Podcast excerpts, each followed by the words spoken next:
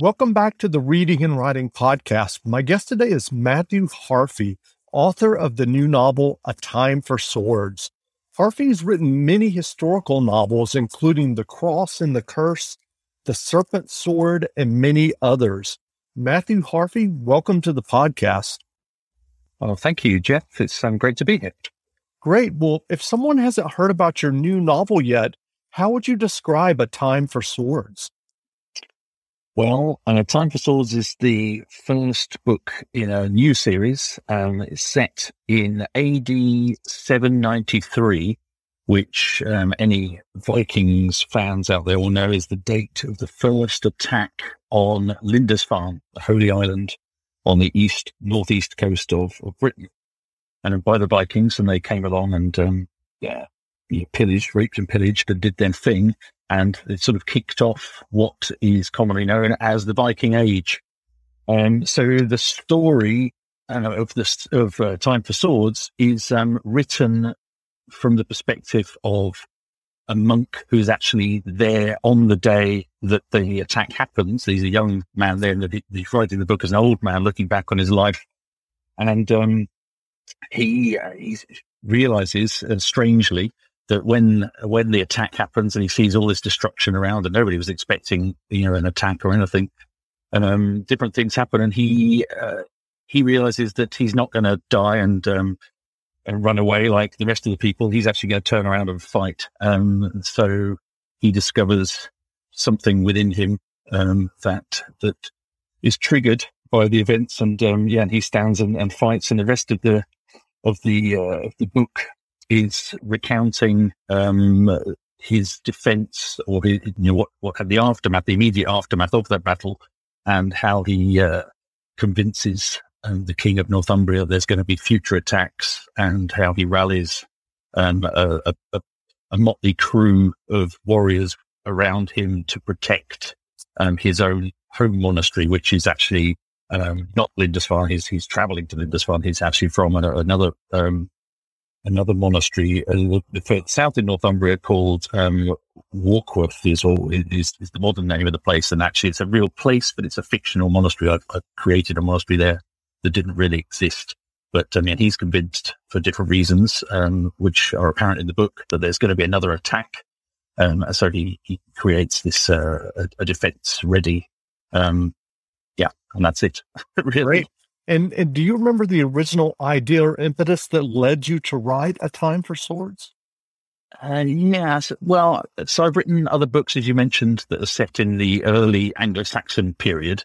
Um, so a couple of hundred years before um, A Time for Swords. Um, and and those um, those stories are before the Vikings, but they're, they're much much of the story takes place in the same area. So I've been interested in Lindisfarne and that whole area, and I think one day I just had this this thought of um, yeah, you, you often I've read quite a few historical fiction or stories that are that are written by a monk looking back on his life, or by an old man looking back on his life, and and sometimes it's a it's a warrior that's become a monk, you know, as a, as an older man, and um and uh, when he when he's too old to fight, I guess, and he's then sort of recounting his stories. I've read that a couple of times.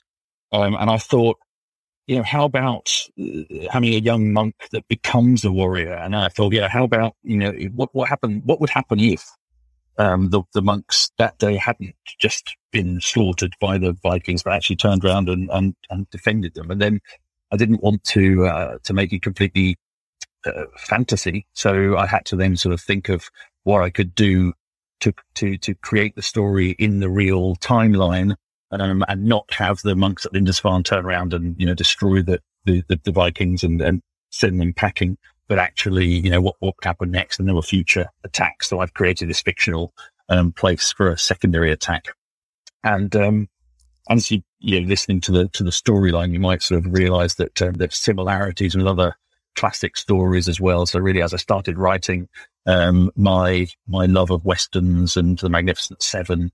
and um, Seven Samurai, the, the Akira Kurosawa movie, exactly. Seven Samurai, started to come into my mind. And I thought, you know, why not have this sort of story of getting the small motley band together to defend against a much superior force? Um, I'm also a massive fan of David Gemmell, the fantasy um, yes. writer. And the, his first story, my favorite of his books, is is Legend, which features Druss, and um, the old warrior who, who, who is part of the of a smaller army that defends against a much, much larger army and defends this this castle. And so I thought, you know, so all these things in the back of my mind, and um, the more I wrote, the more I thought this would be a great, interesting um, take on it. And so I've sort of, um, then I decided that because there's all the different um, people in the land of, uh, of Britain at the time, you've got, you've got Welsh, you've got the, the, the Anglo-Saxons, you've got um, Picts, you've got, of course, uh, from Ireland, you've got the Irish. So I, so I thought, you know, why not? You know, I was, I was almost thinking like the old, in Britain, we have very common jokes, which are probably very non-politically correct nowadays, but they used to be very common when I was a kid, which was you've got an Englishman, an Irishman, and a Scotsman. Or you, you tell the, the, the joke about, you know, each one of the the the, the, the people, and they would have some sort of uh, um, stereotypical response to, to to whatever happens in the joke. And I sort of got this thing thinking. I thought, well, you know, why don't I get this band and have, you know, a Pict um, uh, from from Scotland, and an Irishman, a Northumbrian. Um, and, and put them all together. So I've got this sort of motley crew and band of, of people. And there's a Viking in there as well. So one of the Vikings that um, that's in the original attack for, for different reasons ends up shipwrecked or, or, you know, abandoned, not shipwrecked, but abandoned um, in Lindisfarne. He, he manages to keep his, to keep alive. And, um, and Hunlaf, who's the main character, convinces the Northumbrians not to kill him. And, um, and uh, it, it ends up getting him on side and um, defending against the, the secondary attack. So you've got this this group of a small number of, of warriors, which may may or may not number seven at some point, I think. Well, what was your writing journey that led you to writing and getting your first novel published? Okay, so I started writing the very first book. So the first book is the first book of uh, the Bernicia Chronicles, which is the long series that I've got. It's still ongoing. I haven't finished that one. And that's the one that starts in six thirty-three. And the first book is um, called The Serpent Sword. And I started writing that back in two thousand one. And the catalyst for that really was kind of, I just happened, I don't know. I mean, I, I've always been interested in, in, in fantasy novels, as I mentioned, historical fiction, action, adventure sort of stories. And I, I lived for a few years as a child. I lived on the northeast coast of um, of England in Northumberland, which I, you know, I loved. I always remember really fondly, and I loved the the landscape and, and all the sort of ruined castles and everything. And it, it has a real, an important place in my in my you know my, my story. And I and I watched. I mean, I was I was alone in the house. I think I think our, our little daughter was asleep, and my wife was out working late. And I and I was watching a a, a documentary, and it talked about how um, Northumbria in the seventh century, eighth century in Britain was an incredibly important kingdom. And I had no idea. I'd lived there for a few years as a child, as I said, and I had no idea. And it sort of it talked about the fact that really for for a couple of hundred years, or at least a hundred and fifty years or so. Um, Northumbria was, you know, one of the most important kingdoms in Europe, you know, which was basically the known world at the time. Um, and it was incredible. And so I didn't know anything about this. And straight away after watching this, um, this documentary, I went upstairs and turned the, the old computer on that I had at the time and started to write and what turned into The Serpent Sword. Obviously I didn't um, finish it very quickly, and uh, I didn't actually manage to publish it until twenty fifteen, I think I finally published that one. So uh, that took a while, but I put it away for a long time in the mean, in the in the middle. Um, I got really you know, disheartened by just seeing other books coming out that I thought were very similar.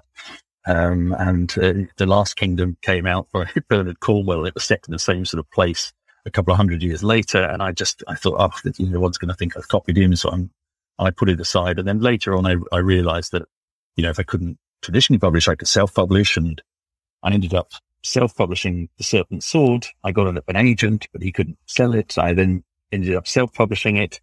Um, it sold quite well. Then, strangely enough, when you manage to self-publish something and sell quite a few copies, then publishers are interested. So then I got traditionally published. Um, and uh, I took that decision to go traditional. Um, and since then, I've been traditionally published with uh, Head of Zeus is the, is the publisher. It's uh, an independent publisher in the U K. Right. And and so what was the um, research process for researching the Viking era for A Time of Swords? Okay, so, um, well, as I say, I've done lots of research about the Anglo-Saxon, British Anglo-Saxon period of a couple of hundred years before. And um, one of the things that I didn't want to do was jump to a completely different time frame that would um, necessitate doing a massive amount of research. So I naively, I think, at the time thought, well, if I just move a couple of hundred years later, you know, it's all the same. It's just Anglo-Saxons and Vikings. It'd be fine. And so I, so I sort of, uh, that was my initial thinking. And then, of course, the more and more, I, the more I've started, the more I've written, you know, I finished Time for Swords. I'm writing the sequel now. And, and I realized that um, there's so much I, d- I don't know about the period. So um, I've written most of the Time for Swords and all of the sequels so far during the pandemic. So my research has been um, books, YouTube, and um, yeah, in- um, using the internet for, you know, Google searching and watching YouTube videos of um, of people sailing and going around different places. And because now in the second book, um, it, well, he comes as no surprise. I said he's uh, Hunlaf is the narrator, so you know he survives the end of the first book. Um, but uh, at the end of, of in the second book, he's um, he's heading out across the sea, actually to the land of the Vikings, to Norway, which of course I know nothing about, and I've never been to Norway. So, so now I'm I'm having to um, to do lots of research, as I say, by by you know, Google Earth and and. Um, I've got the rough guide to Norway, you know, and things like that. So I'm actually just reading everything I can about, about the place they're going. And one of the best things actually is, as I say, is watching YouTube videos to get an idea of what it's like on the ground and see people walking around some of the places that we're trying to, I'm trying to emulate. And of course, then casting my mind back a thousand plus years and trying right. to work out what it would have been like then.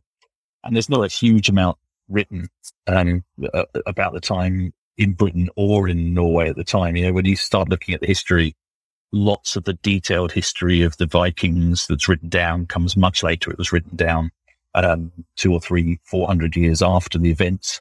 And um, so it's quite nebulous. So right. one of the reasons why it's great.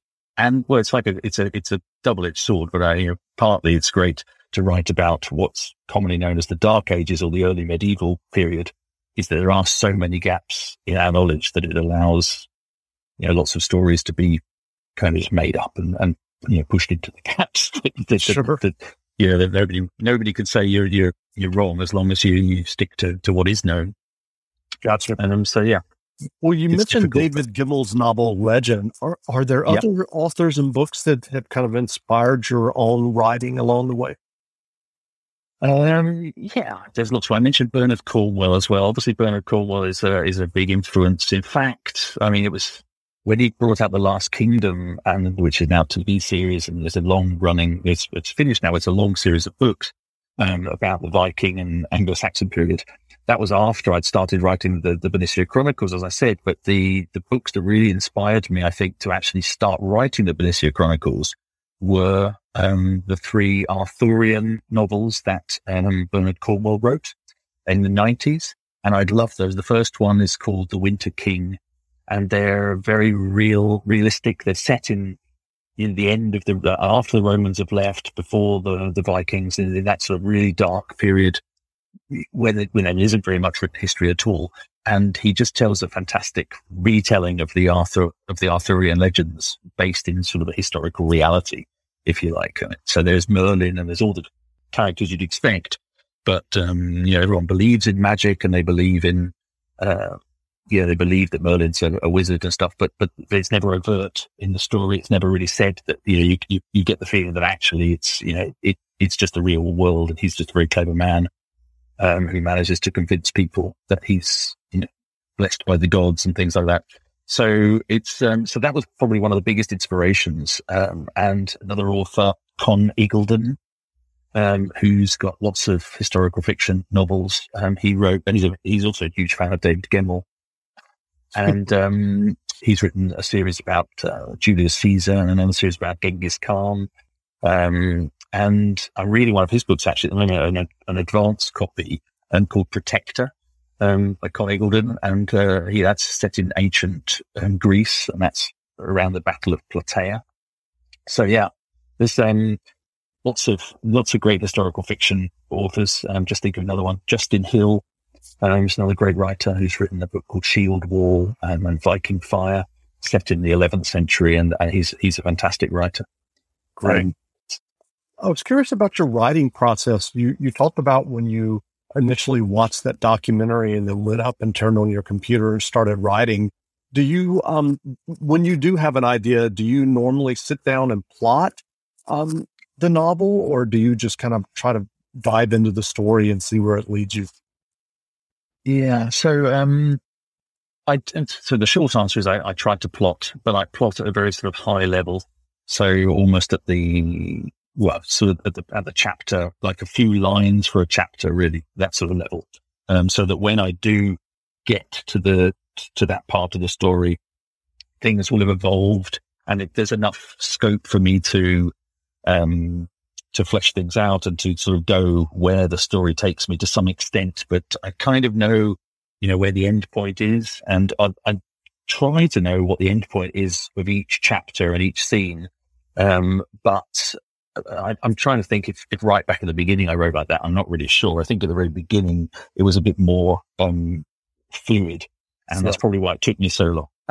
but, but now, now I, I've worked out that it's actually a lot better if I focus some sort of planning. You know, I know where I'm going.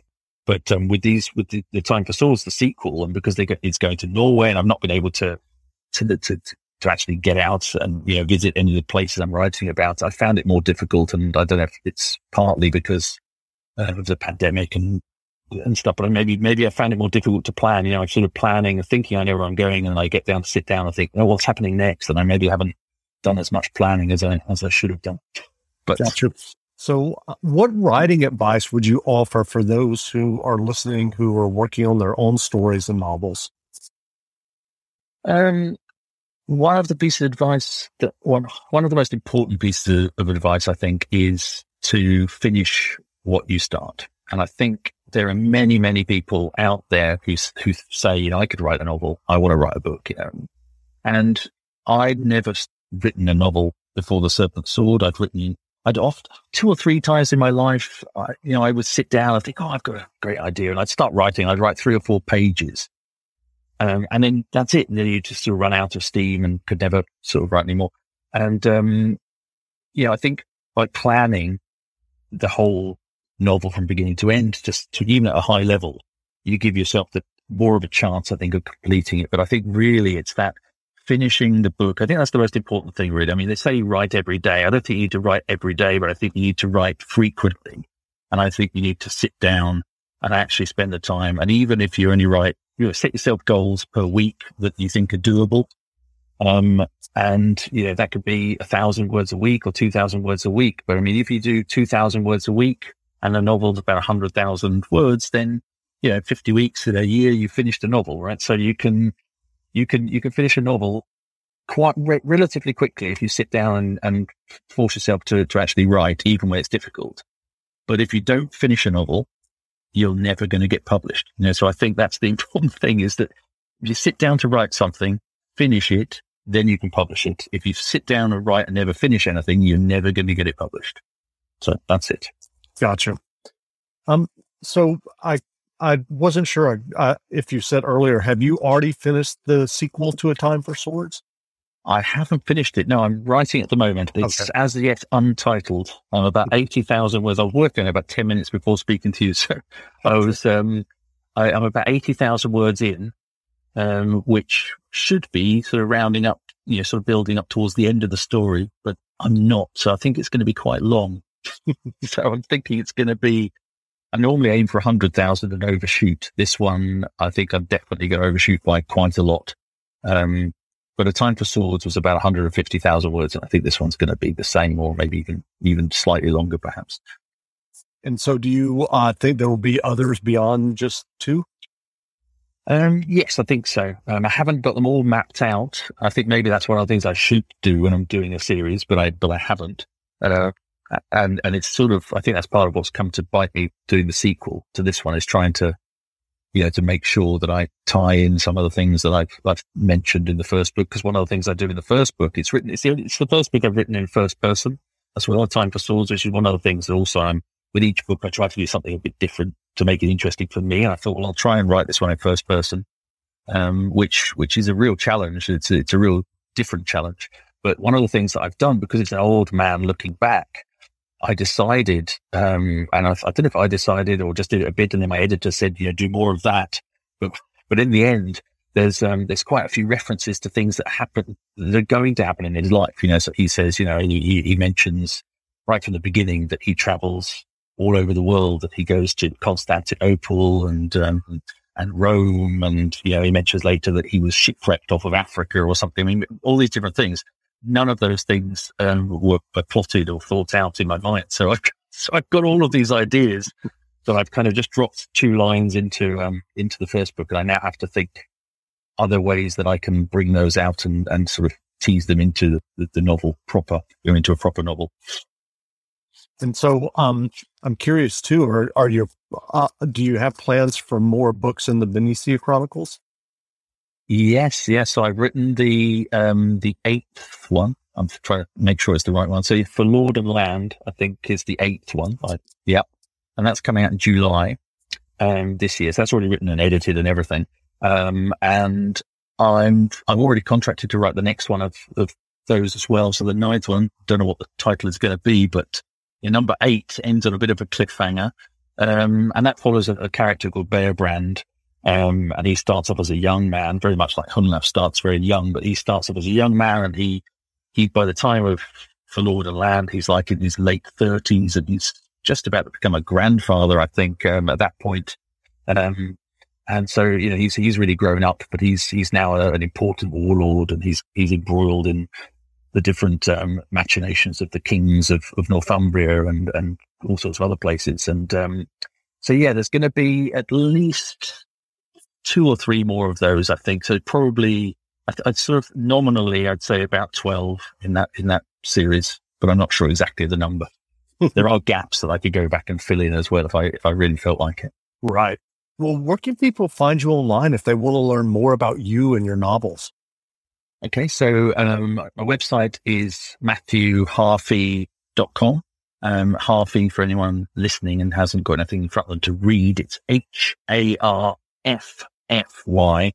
Um, and so, yeah, matthew harffy dot com. And I'm on Twitter as Matthew Harffy as well, and Matthew Harffy Author on Facebook. And, yeah, all the links are anyway on that, right. that website. So you can find me from, from there on Instagram and everything. Great. Well, again, we've been speaking with Matthew Harffy, author of the new novel, A Time for Swords. The novel is on sale now, so go buy a copy. And Matthew, thanks for doing this interview. Thanks very much, Jeff. It's been great. Great.